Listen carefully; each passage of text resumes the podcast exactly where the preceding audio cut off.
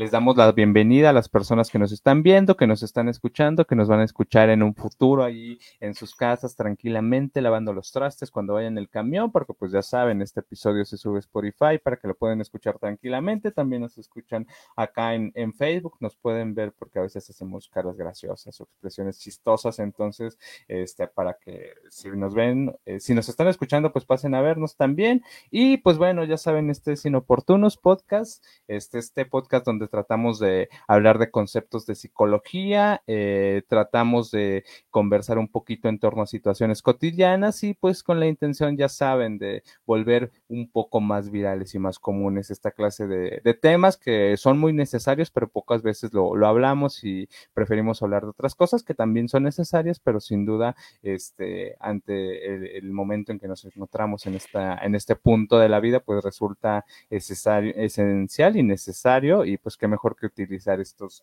estos medios que nos ha dado la globalización, como es el Internet, también recalcar que pues quizá lejos de encontrar respuestas o de este solucionar dudas de forma muy puntual, quizá nos hacemos más preguntas y tratamos de reflexionar en torno a eh, distintos temas en particular. El día de hoy creo que vamos a hablar sobre un tema bastante interesante. A mí me encanta este, este tema, este, y qué mejor enlazarlo con, con algo que también es muy importante para nosotros y que justamente en ese sentido va el podcast, que es la, la psicoterapia. Y pues hoy vamos a hablar un poquito de ética y psicoterapia, porque hemos estado hablando de este, el lado oscuro de la psicoterapia, qué es la psicoterapia, y indudablemente eh, hablamos de cuestiones éticas a través de estos temas, pero creo que nos faltaba por ahí puntualizar un poquito a qué nos referimos con, con ética y particularmente en, en cuestiones de psicoterapia. Eh, creo que la ética sin duda se, se, convierte en una forma de conducirnos en la vida que impacta desde la profesión que hagamos, pero pues impacta desde la vida misma y cómo nos conducimos ante ella. Entonces, justamente de ahí, de ahí la importancia de hablar un poquito de, de la ética. Y en ese sentido, amigo, para ir comenzando, para ir eh, eh, hablando al respecto de, qué es la ética, cómo se enlaza la ética en la psicoterapia, a, mí me, te digo, a mí me parece un tema bastante interesante porque justamente trata de nuestra forma de conducirnos en la vida, independientemente de, nuestra profesión, trata de, de, lo que consideramos valioso, de, de lo que cobra cierto peso y también creo que es un concepto muy interesante porque como la mayoría de las situaciones en las ciencias sociales es un concepto histórico que cobra valor y relevancia en el momento en particular en, en el que nos desarrollamos.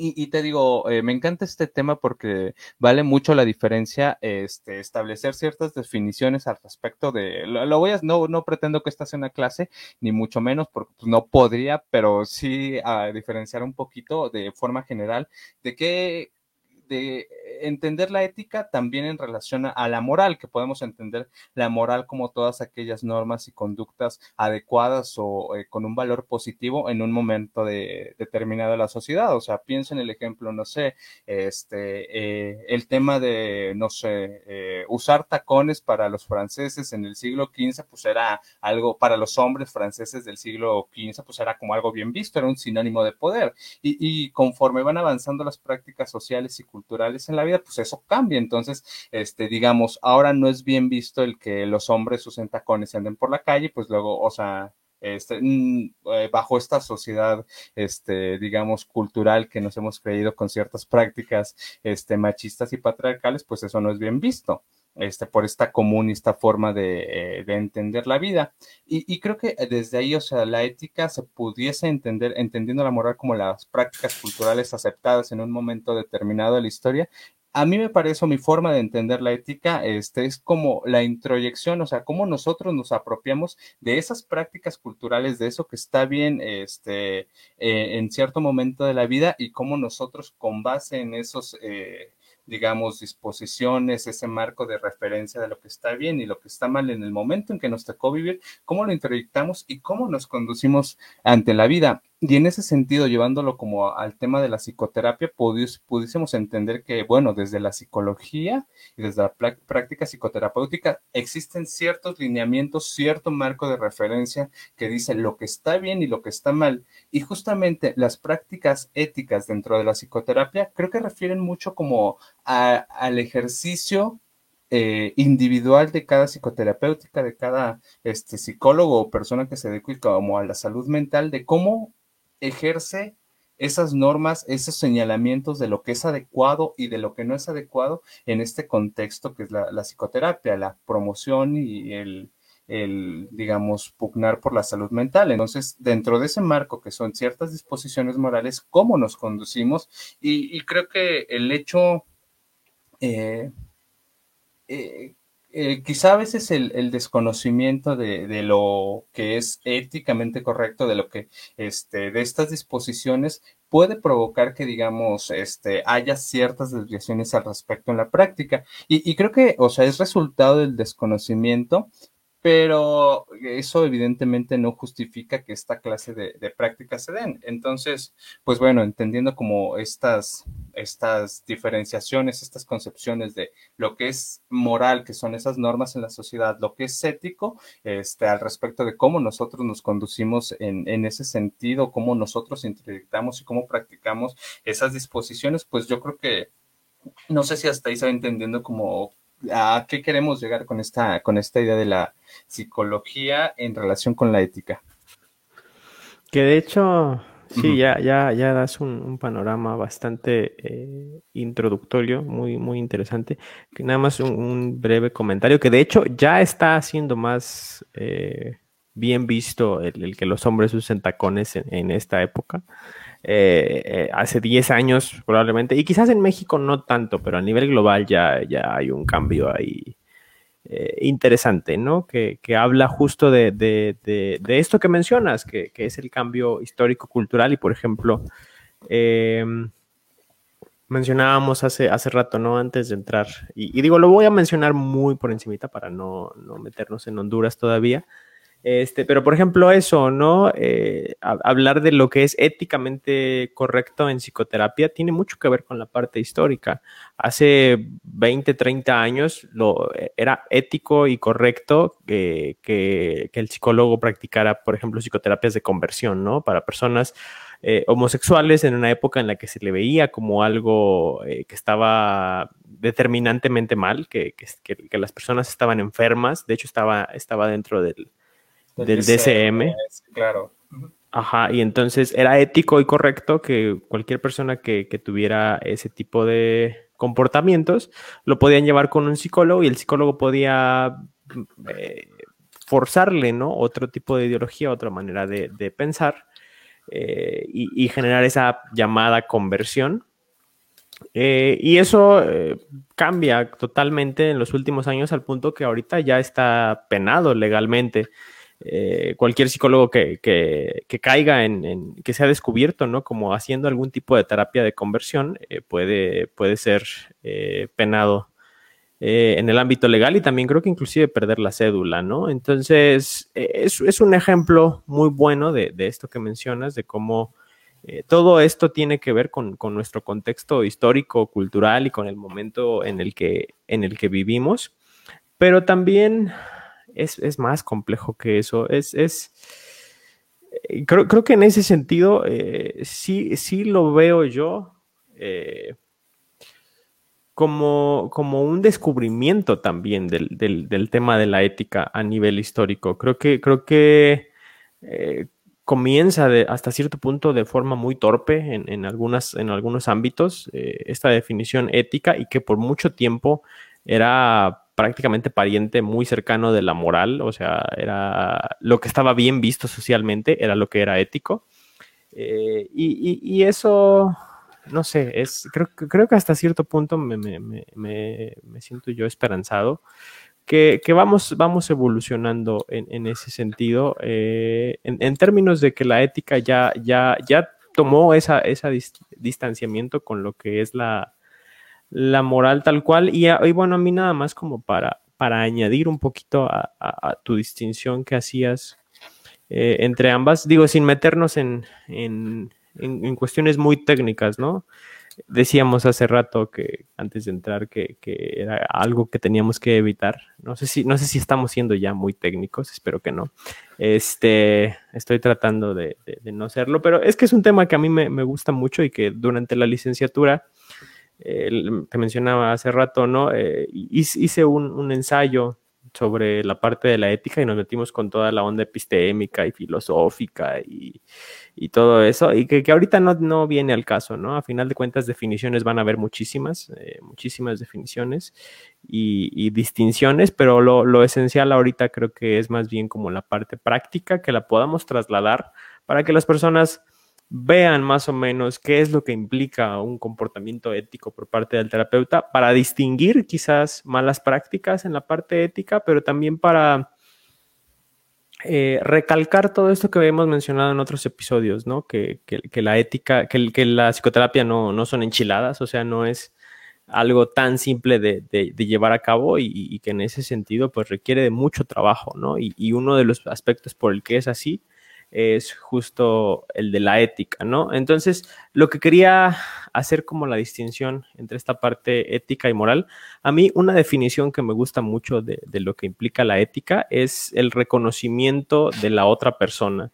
Eh, la, ética tiene mucho que ver con ese reconocimiento de lo otro, porque al final de cuentas, cuando hablamos de ética, eh, justo como lo mencionabas, ¿no? Eh, a lo mejor la parte moral viene de lo social, pero la, ética enmarcada ahorita en, el contexto profesional tiene que ver con el cómo nos desempeñamos para con aquellos a quienes rendimos cuentas, ¿no? En este caso, la ética del psicólogo tiene que ver con el, su desempeño eh, en el contexto de la psicoterapia con respecto al paciente, ¿no? Y en ese sentido, eh, creo que, creo que es, importante entenderlo así, porque, porque permite justamente ese reconocimiento de, de, que, de, que, no, bueno, al menos desde mi perspectiva, no podemos hablar de, de, conceptos éticos universales, ¿no? Que aplican para todo y para todos, porque eso hasta cierto punto es anular lo que es la otra persona, ¿no? Como esto que mencionaba hace rato, eh, a lo mejor ya es un poco polémico, pero la parte de, la, de las terapias de conversión, ¿no? Eh, era imponer una ideología hace mucho tiempo, eh, que, que, era todo, todo el que sea homosexual está mal. Este, ¿Te estás trabando un poquito o soy yo? Yo te veo bien, amigo, y no me veo trabado todavía. Creo que soy yo entonces. A ver. Sí, pero, o sea, te estoy escuchando bien y creo que se escucha bien. Igual si las personas que nos ven nos están escuchando, nos escuchan medios trabados, igual díganos por ahí, hey, se ven trabados, ¿qué está pasando? Pero creo que yo te veo y te escucho bien, amigo. Ah, vale. Sí, es que como que tú te fuiste un momento y no supe si fui yo o no. Pero bueno, entonces lo que estaba mencionando, ¿no? De, de la parte de las, las terapias de conversión. Eh, era, en, su momento como una imposición de decir, está mal de entrada la homosexualidad, cualquier tipo de homosexualidad, eh, y, entonces vamos a, prohibirla y que cualquiera que, la tenga puede ser convertido, ¿no? A través de esta psicoterapia. Y ahora nos pasamos al otro extremo, ¿no? Que es, está mal cualquier persona que vea eh, algo malo en, en la homosexualidad y entonces cualquier psicólogo que, vea, que sea cachado en prácticas de terapias de conversión puede caer en la cárcel. Y entonces ahí lo delicado es, y digo sin ánimos de ser demasiado polémico, pero lo, lo delicado es eh, en, dónde dejamos a la otra persona, porque ¿qué pasa cuando para alguien eh, la cuestión de, de, la sexualidad le resulta en algo que le genera sufrimiento y es algo que quiere tratar directamente en terapia? Ahora el psicólogo va a decir, no, de ese tema no podemos hablar porque me meten a la cárcel, ¿no? Entonces, eh, por, eso es a donde yo quiero llegar, que al final de cuentas se trata de ver y reconocer el sufrimiento de la otra persona y poder hablar de eso, ¿no? Y, tener cuidado de que no sea una imposición ideológica después, ¿no? De decir, ah, pues la persona sufre por, por cuestiones de sexualidad, pues entonces vamos a aplicar una terapia de conversión. Eh, para nada es a lo que me refiero, sino simplemente ser capaces de abordar este tipo de temáticas y que nos lleven a, aliviar o a mejorar el sufrimiento de la otra persona, eh, independientemente de a dónde lleguemos con eso, ¿no? Pero el, ser capaces de, tratar esos temas desde esta postura ética y profesional que reconoce el sufrimiento de la otra persona por encima de cualquier otra cosa, ¿no? Por encima de lo que dice la sociedad que es correcto o incorrecto, por encima de lo que dicen los... Eh, eh, estatutos legales que se van modificando y que van eh, muy acordes a esta parte moral, ¿no? Entonces, en, primer lugar, creo que eh, todo el desempeño ético del psicólogo tiene que poner en primer lugar al paciente y lo que decíamos en, episodios anteriores, ¿no? No me acuerdo si fue el anterior o el antepasado, pero que hablábamos de que no se trata de que después el psicólogo venga y le imponga al, paciente sus propias ideologías, ¿no? Que, es, es, peligroso también, ¿no? Si, si un psicoterapeuta todavía eh, no ha trabajado con, sus propias eh, situaciones y viene y trabaja lo que no trabajó en sí mismo con el paciente, hasta cierto punto le está imponiendo algo, ¿no? Entonces, de ahí la importancia de, que podamos eh, trabajar con el paciente, con el sufrimiento del paciente y no involucrar ahí ni nuestro sufrimiento, ni nuestro código moral, ni nuestras creencias religiosas, políticas, ideológicas, etcétera, etcétera, sino que el trabajo sea directamente con lo que es la persona a la que estamos atendiendo. Pero bueno, no sé si ahí ya me enmarañé mucho, si di muchas vueltas o si va más o menos quedando claro a dónde quiero llegar con esta idea. Y si sí complementé lo que tú decías o me fui por otro lado por completo. Pues yo creo que ambas cosas, amigo. O sea, te fuiste por otro lado, pero creo que eh, finalmente y, inevitablemente creo que se van complementando las ideas, que, que me parece bastante interesante esta, eh, no sé si plantearlo como este dilema ético, pero sí una dificultad al respecto de, del ejercicio de la práctica ética, que es justamente el dejar de ver a la otra persona por eh, y creo que ya de, de, de, inicio con lo que con lo que se ha mencionado se puede identificar como quizá el principal acto para para incurrir en prácticas no éticas, que es la imposición que eh, evidentemente eh, se manifiesta o se podría traducir como el ejercicio de poder resultado en el lugar que estás para la otra persona. Estás ejerciendo un poder en un sentido, este, quizás, digamos, no positivo eh, en relación al crecimiento o al bienestar de la otra persona. Y en ese sentido también, tratando y siendo lo más cuidadoso de no, no ser muy, muy técnico, que creo que en este tema, este, digamos, las fronteras y los límites son, son muy para ponernos como muy, muy técnicos, pero eh, pienso en, en, una corriente que abordaba la ética que, que es muy platoniana, que, que, es la ética de la generosidad, que a grandes rasgos la ética de la generosidad, desde generosidad de la virtud este, en Platón, este, tendía a potenciar o exaltar este, la excelencia personal de cada, de cada individuo a través del respeto de los principios que esa persona, que ese sujeto, que ese individuo, que esa conciencia humana decidía ejercer. O sea, mis principios en la vida, este, digamos, eh, y que también se traduce mucho en, esta visión que los griegos tenían de la ética, de este, que, que, hoy podría ser como esta visión de ah, tener un hijo, plantar un árbol, este, eh, comportarme de buena manera en la calle, no tirar basura, y como en este sentido de exaltar la virtud, respetando como esos principios. Y, en ese sentido, o sea, esa visión de la ética de, la, este, de esta ética de la virtud, de la generosidad, eh, me parece muy adecuada porque creo que en el ejercicio de la práctica este, psicoterapéutica en la psicología, pues se debe de, digamos, buscar eh, el bienestar de la persona, que la persona se sienta bien consigo misma y justamente, como lo decías, no dejar de ver eh, a, la persona y cuál es eh, digamos, su búsqueda o su ideal de, estar bien, de estar mejor. Si en ese sentido, eh, digamos, le genera cierto dolor, le genera cierto conflicto eh, a nivel individual, este, en lo social, tener determinada situación, pues creo que ahí el camino debería trazarlo la persona y decir, yo quiero llegar a este punto sin que exista esta imposición de poder que, que de alguna manera pues adquiere el, la figura de, psicólogo, de psicoterapeuta en estos contextos en donde la persona viene a depositar el dolor. Y creo que eh, el, el tener claro que se está siguiendo el camino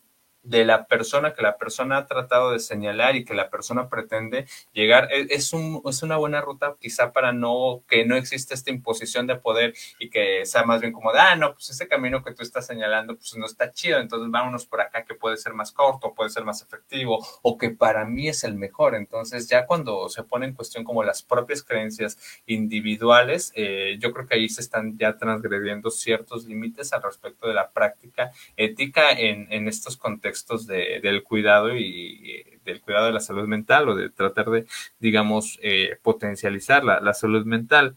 Y, y, también en ese sentido, eh, creo que eh, los, los límites son tan endebles que sí requieren, eh, digamos, profundizar y tratar de, de, ser como muy rigurosos en el sentido de decir, ah, eh, de alguna manera esta es una práctica ética, esto es, este, digamos, eh, lo que está socialmente, bueno, no lo que está socialmente determinado, porque justamente también creo que ahí este, hay ciertos, eh, digamos, caminos que pueden ser complicados. Tú planteabas el, ejemplo de, del tema de las terapias de conversión que en algún momento fueron aceptadas por justamente esta visión que se tenía respecto de la homosexualidad como una patología, como una enfermedad. Hoy sabemos que es una manifestación de la subjetividad individual y que eso no tendría por qué ser condenado o verse como una enfermedad. Pero también pienso en estas prácticas eh, aparentemente justificadas eh, a través de decir, ah, pues con base en ello hemos avanzado en la construcción del conocimiento, que eran estos experimentos que se tenían con niños, por ejemplo, este, en donde se experimentaba de forma abierta con ellos. Este, recuerdo el caso del pequeño Albert, este, que, que era como, eh, es un caso muy icónico en psicología. Eh, y que digamos hoy evidentemente es sumamente condenable la experimentación con personas. Y creo que también o sea el, el hecho de que en algún momento este la experimentación también con animales o, hoy hoy es más cuestionable pero en algún punto de la vida digamos este e, era una práctica abierta que de nuevo se justificaba a través de decir, ah, pues con base en ello hemos avanzado, este, digamos, en la construcción del conocimiento. Y creo que también aquí vale la pena poner eh, en, en, cierto peso, eh, digamos, eh, es tan importante, digamos, el avance del conocimiento como el provocar el sufrimiento en una persona. Y, y, creo que este dilema es sumamente complicado porque quizás se puede justificar a través de decir, ah, no, pues es que el avance del conocimiento puede traducirse en beneficios para muchas más personas. Pero creo que también, o eh, es necesario tener la discusión de, eh, digamos, vamos a, ejercer la práctica desde un sentido utilitarista, o sea, maximizando la utilidad y decir, ah, pues como va a tener mayor beneficio para las personas, pues eh, es correcto y, creo que, o sea, estos, estos contrastes que, digamos, pudiese tener eh, el hecho de esta clase de prácticas, ya, ya pensando de forma general en, esta, en este tema de la experimentación, pues creo que sí, eh, tiene muchos contrastes, pero eh, creo que en cierto sentido no se tiene que dejar de ver en ningún momento que se tiene frente a sí, frente a sí mismo ante cualquier práctica, ya sea en estos este, temas más sociales de experimentación o en la práctica uno a uno, que se está frente a una persona, una persona que siente, que sufre, que tiene una historia y que, digamos, cualquier decisión que yo pueda tomar puede dirigir o no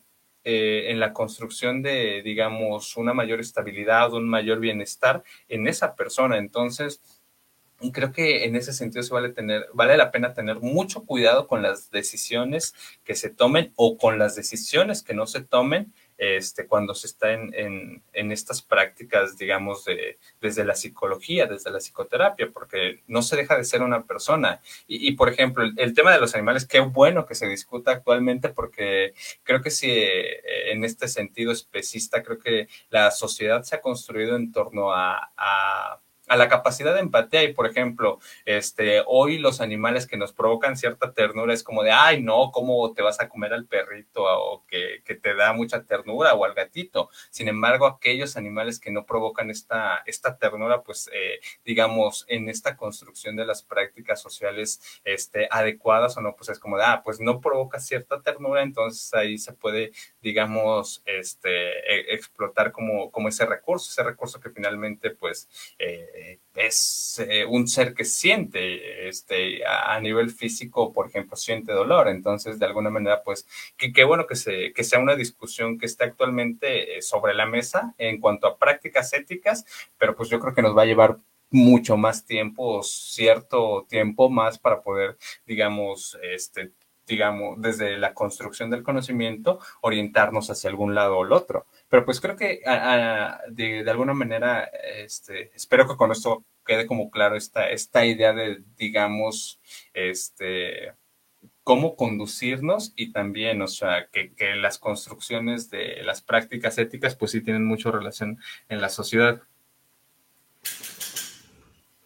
Ya aquí te andan balconeando que no le te gusta la perrita de no sé quién.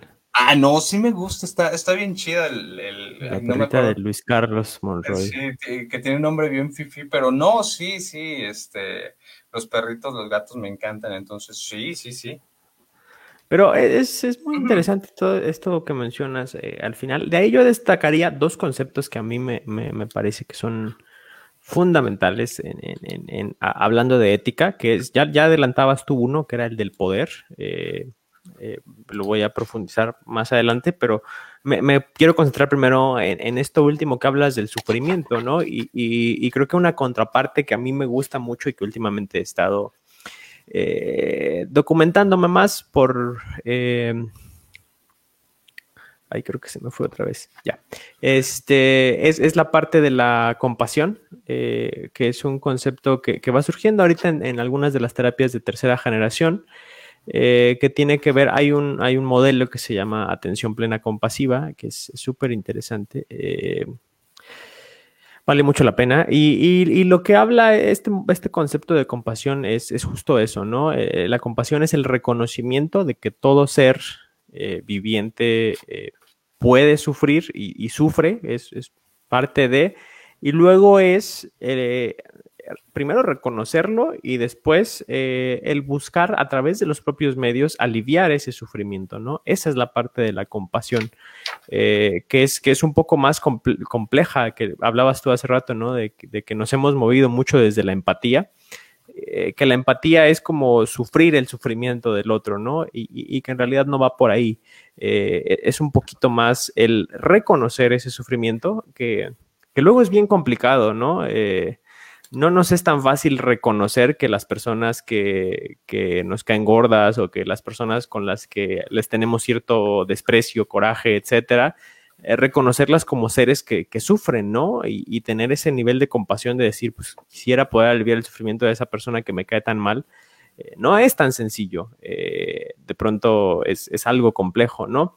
Pero trasladándolo ya al, al ámbito de la psicoterapia, pues obviamente es fundamental porque como terapeutas eh, es con lo que se lidia, ¿no? Normalmente, y digo, existen muchísimas excepciones en donde muchas personas van a trabajar para ser mejores, no, no a trabajar desde el sufrimiento, pero normalmente nos encontramos con eso, con muchas personas que acuden a psicoterapia en, busca de, aliviar ese sufrimiento, ¿no? Entonces, eh, lo interesante es desde qué posición uno como terapeuta puedes eh, buscar aliviar el sufrimiento de la otra persona.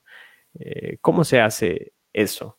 ¿Cómo, alivias el sufrimiento de, alguien más? Porque digo, ya lo hemos mencionado, ¿no? O sea, no se trata de, de, imponerle mi idea de decir, no, pues mira, para mí, a mí lo que me ha funcionado es esto, entonces para que tú no sufras, haz lo mismo, ¿no? Porque entonces caeríamos en, ir a pedirle consejo a un amigo o, a alguien más, ¿no? El, campo de lo profesional en el psicólogo implica otro tipo de, estrategias, pero implica también ese nivel de responsabilidad, ¿no? La ética del psicólogo eh, también está en, de hecho, el código de ética del psicólogo aquí en México sí tiene sus apartados que hablan de eso, ¿no? De la actualización. El, psicólogo es responsable de con constantemente estarse actualizando y, preparando para ofrecer un mejor servicio a, las personas que estás eh, atendiendo. Y entonces ahí la pregunta que, creo que es, incómoda, o sea, es una persona que, ya lo hemos hablado aquí muchas veces, ¿no? Una persona que sale de la licenciatura en psicología, que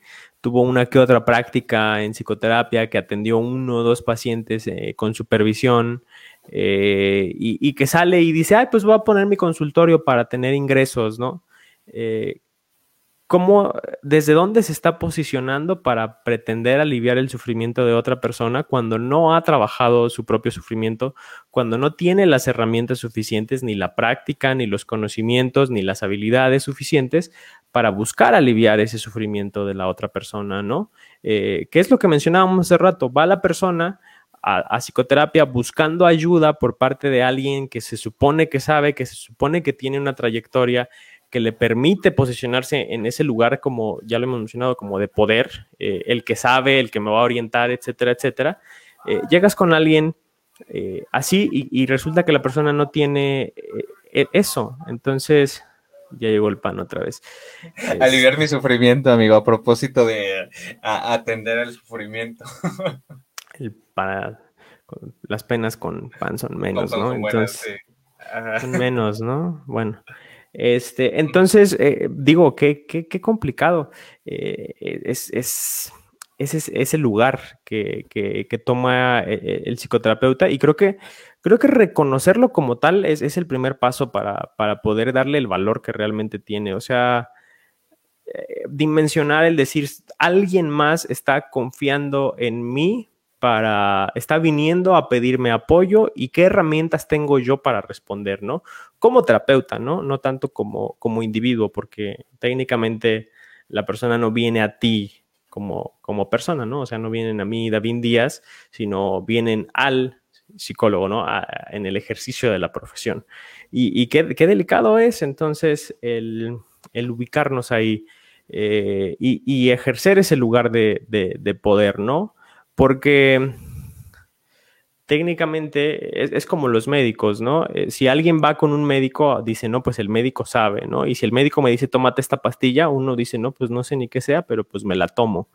Eh, entonces, ese es un ejercicio de poder porque la persona está confiando en el médico en, que esa pastilla le va a servir, le va a ayudar y, es responsabilidad del médico tener la preparación suficiente como para saber que esa pastilla efectivamente le va a funcionar, que no va a haber contrarreacciones, que no va a alterar eh, por cuestiones hormonales, por cuestiones de alergias, por cuestiones de cualquier otro medicamento que esté tomando, etcétera, etcétera, etcétera, ¿no? Entonces, eh, si de por sí nos encontramos con muchas malas praxis en la medicina, que son más evidentes porque pues si un médico hace una mala praxis, pues la persona termina empeorando, enfermando o hasta en un caso más severo muriendo, ¿no? Eh, y esas malas praxis son de inmediato atendidas, ¿no? Hay sanciones muy fuertes en la parte médica porque, porque éticamente es, es, terrible, pero en la psicología es más sutil eh, y eso es lo problemático, ¿no? Una persona llega con un psicólogo que no tiene la experiencia, que no ha trabajado sus propios eh, problemas, llega la persona, se abre, cuenta su historia eh, y le pide ayuda y el psicólogo le da un consejo eh, desde su propia experiencia. Y, pues la persona quizás no le funcione, quizás se siente peor, quizás inclusive resulta contraproducente. ¿Y, cómo sancionas eso, no? Porque no es tan evidente como decir, haces un examen de sangre y encuentras ahí la, la medicina que se tomó, por ejemplo, ¿no? Entonces, ahí lo delicado. Eh, las intervenciones psicológicas son más sutiles, pero pueden tener el mismo nivel de impacto. Eh, una mala intervención psicológica en un momento delicado para una persona puede terminar en que esa persona eh, no se sintió lo suficientemente apoyada en algún momento y termine por suicidarse. Y de hecho hay muchos casos así, ¿no? Es, algo grave. Entonces, sí, la responsabilidad del, del terapeuta es bastante y, no es un tema que podamos tratar como tan a la ligera. Creo que por eso eh, hay, que, hay que prepararnos muy bien y hay que, hay que tener ese nivel de conciencia de que lo que estamos tratando es con otra persona que está buscando eh, aliviar su propio sufrimiento y cómo me puedo yo posicionar para ayudarle eh, desde una visión ética, ¿no? pero bueno, creo que ya me extendí mucho. No sé si quieres complementar algo o ya vamos cerrando esta sección y nos quedamos un ratito más eh, aquí en Facebook. Si hay alguien que tenga comentarios, dudas, quejas, reclamos, que esté, que no esté de acuerdo con lo que hemos dicho o, cualquier comentario que nos quieran hacer, igual nos lo pueden ir dejando y ahorita lo, lo podemos abordar sin ningún problema.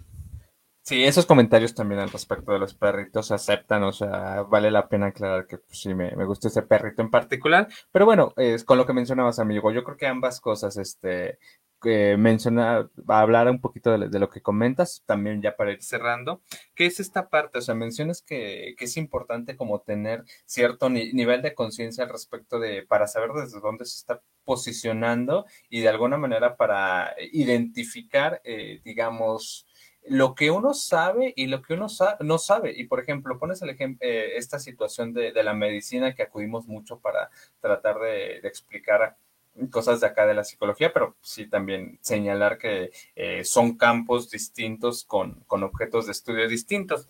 Pero creo que ayuda mucho como eh, el ejemplo, pones este, esta situación de, digamos, es más identificable este, una mala praxis en medicina y creo que también es resultado de que quizá este, lo, este, los campos de conocimiento están más delimitados y, por ejemplo, no sé, este, eh, alguien llega con una afección del corazón y un va con el médico general, pues eh, ahí es más fácil quizá identificar este, la situación particular y decir, ah, pues este no es mi campo en particular, te podría ayudar quizá más bien acudir directamente con un cardiólogo, por ejemplo. Y, creo que de alguna manera eh, los campos de estudio están más delimitados, que, es más sencillo, digamos, hacer, hacer esa, esa clase de bueno, identificar lo que se conoce y lo que no, lo que de alguna manera este, un médico está capacitado para atender, que lo que no. Quizá también por el tema de, de que la psicología es una disciplina, una ciencia este, que relativamente joven, eh, es más complicado de, que, que, que, existe esa delimitación en este momento y entonces, pues quizá a veces, eh, digamos, e, es complicado identificar lo que se... Lo, lo, que se conoce y lo que no se conoce. Es complicado, pero es necesario. Y, y creo que ahí voy con lo que mencionabas, esta, esta parte de, de decir, se requiere cierto nivel de conciencia que puede ser para sonar como divinizante, el acceder como otro nivel de conciencia, pero yo creo que se podría traducir como en esta parte de ser muy crítico con lo que uno sabe y decir, ah, esto sí estoy facultado para atenderlo y asumo la responsabilidad y entiendo que no son enchiladas y también entiendo perfectamente que lo que yo pueda decir o lo que no pueda decir va a afectar directamente en la vida de esta persona. Y creo que para, para poder pensar eso se requiere ser muy crítico, justamente con lo que uno sabe, lo que uno conoce, las herramientas que tiene, las habilidades que se ha desarrollado y, creo que eso también se, se, identifica, se trabaja a través de estos procesos de, asesoramiento, de asesoría que tendría que haber en el ejercicio de la práctica psicoterapéutica, pero pues también al respecto de este proceso de autoconocimiento que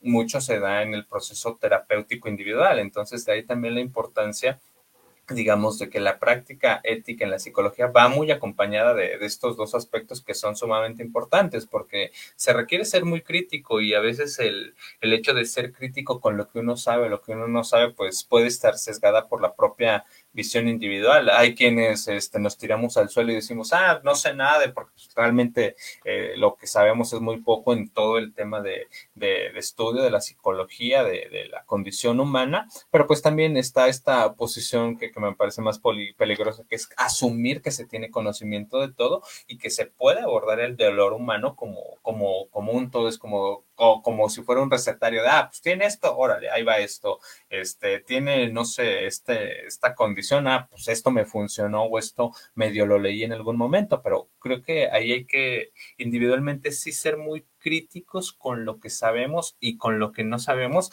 porque justamente el este, lo, lo, que se estudia desde la psicología aún no está tan delimitado como para poder hacer esas distinciones. Entonces, de ahí la importancia de conducirse este, con más cuidado al respecto de cualquier decisión o cualquier palabra que se pueda decir al respecto del dolor de otra persona. Y creo que eso es importante porque creo que eh, el tema de las palabras este, es muy importante desde la psicología. Nos construimos a través de, de las palabras, a través de las palabras entendemos y construimos construimos nuestras realidades, expresamos lo que sentimos y, creo que cobran una dimensión muy importante eh, dentro del quehacer desde la psicología, porque el ejercicio de poder no está a través de este, herramientas o dispositivos externos que pueden ser, por ejemplo, no sé, eh, la prescripción de fármacos. Desde acá se está en función de lo que uno puede o no decir y quizá también el al pensando, pensando al respecto de, prácticas éticas, pues también el tener mucha mesura y cuidado con lo que decimos, porque puede impactar directamente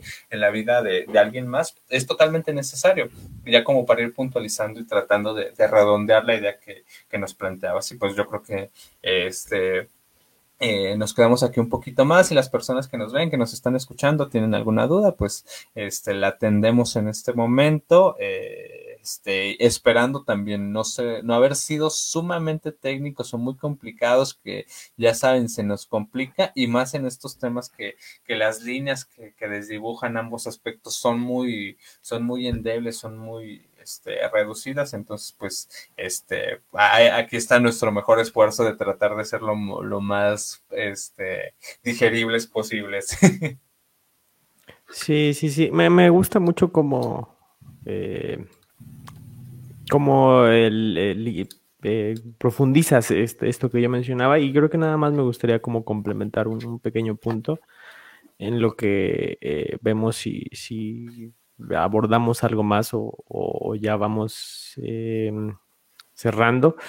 Pero eh, es justo esta parte, ¿no? Por ejemplo, sí, hay que, hay que hacer la aclaración que ningún psicoterapeuta llega al punto en el que ya se la sabe de todas, todas y ya es súper experto y puede manejar cualquier caso, cualquier situación y demás, porque pues a final de cuentas hay que reconocer que en, psicología no son casos, eh, ni siquiera, ¿no? Como en como en la medicina. Eh, justo esa distinción es muy importante. No, no, no tratamos igual que los médicos, aunque los médicos tratan con personas, eh, se enfocan mucho en, el padecimiento, no en la enfermedad, no tanto en la persona. Eh, por ejemplo, un, caso médico eh, que, se comparte ya sea a nivel de un congreso o, entre colegas y demás. Dicen, paciente de tal edad, con tales comorbilidades, tales alergias, tales antecedentes, etc. Esa es la parte que importa, ¿no? Eh, pero en, el campo de la psicología es, mucho más complejo que eso. No es un caso, es cada, cada caso es en realidad una persona. Y en ese sentido, eh, la, importancia que tiene cada uno. Y, por eso creo que sí vale mucho la pena esto que mencionas, ¿no? Eh, sí, tampoco irnos a decir, no, pues yo no sé nada y por eso no animarnos, porque quizás hasta cierto punto es privar de, un apoyo que pudiera ser útil a, otra persona en ese sentido, pero también eh, definitivamente a sabiendas de que no va a haber ningún psicólogo que sepa cómo manejar cualquier caso a la perfección y que siempre va a haber algo que nos rebase y que cada situación es distinta y demás y que ninguna teoría explica por completo lo que le pasa a nadie. Eh, a sabiendas de todo eso, pues sí también eh, llegar con esa disposición al encuentro con la otra persona eh, porque sí es muy peligroso caer del otro lado y que sí los hay, desafortunadamente yo los he conocido, eh, psicólogos que, ya se creen que lo saben todo y, y, ven una sesión y ya te pueden interpretar absolutamente todo y te pueden dar el diagnóstico de la persona y te pueden decir cómo tratar y bla, bla, bla y que es, terrible porque lo que están haciendo es completamente anular a la persona. O sea, deja de existir la persona, se convierte en un montón de síntomas, se convierte en un montón de cosas que según él ya sabe cómo resolver, sin importarle que no ha quizás escuchado de, a profundidad a la persona, que no ha reconocido su individualidad. Y pues es, es terrible, ¿no? Entonces, sí, eh, creo, que, creo que va más por ese lado, tener ese, ese nivel, eh, no solo crítico, sino también hasta cierto punto de humildad, de reconocer eh, y sobre todo de ética, ¿no? De saber que estás frente a alguien más y que por ser alguien más que sufre y, simplemente por el hecho de ser alguien más, otro ser humano, merece toda la atención, toda la disposición y todo el compromiso como, como psicoterapeuta, ¿no? exige el decir, ¿sabes qué? prepararte, leer, este, documentarte, asesorarte, etcétera, etcétera, y poder ofrecerle a la persona lo mejor que tu entrenamiento como psicólogo te ha permitido ofrecerle, ya que sea suficiente o no, que encaje, que empate o no con la otra persona, pues ya depende de otros factores también, pero por lo menos que no quede ahí. Entonces creo que sí va, va mucho por, por ese lado eh, y que lo peligroso es justamente eso, dejar de lado y olvidarnos de que tenemos enfrente a un ser humano con dignidad eh, y, que, que, implica esa, esa, responsabilidad del ejercicio de, poder, ¿no? Como, como terapeutas. Y pues ya, un episodio más de Inoportunos. Eh, yo fui David Díaz y como siempre nos acompañó Jorge López y pues aquí nos estaremos viendo el próximo domingo a las 8, igual que siempre. Y pues ya. Hasta la próxima.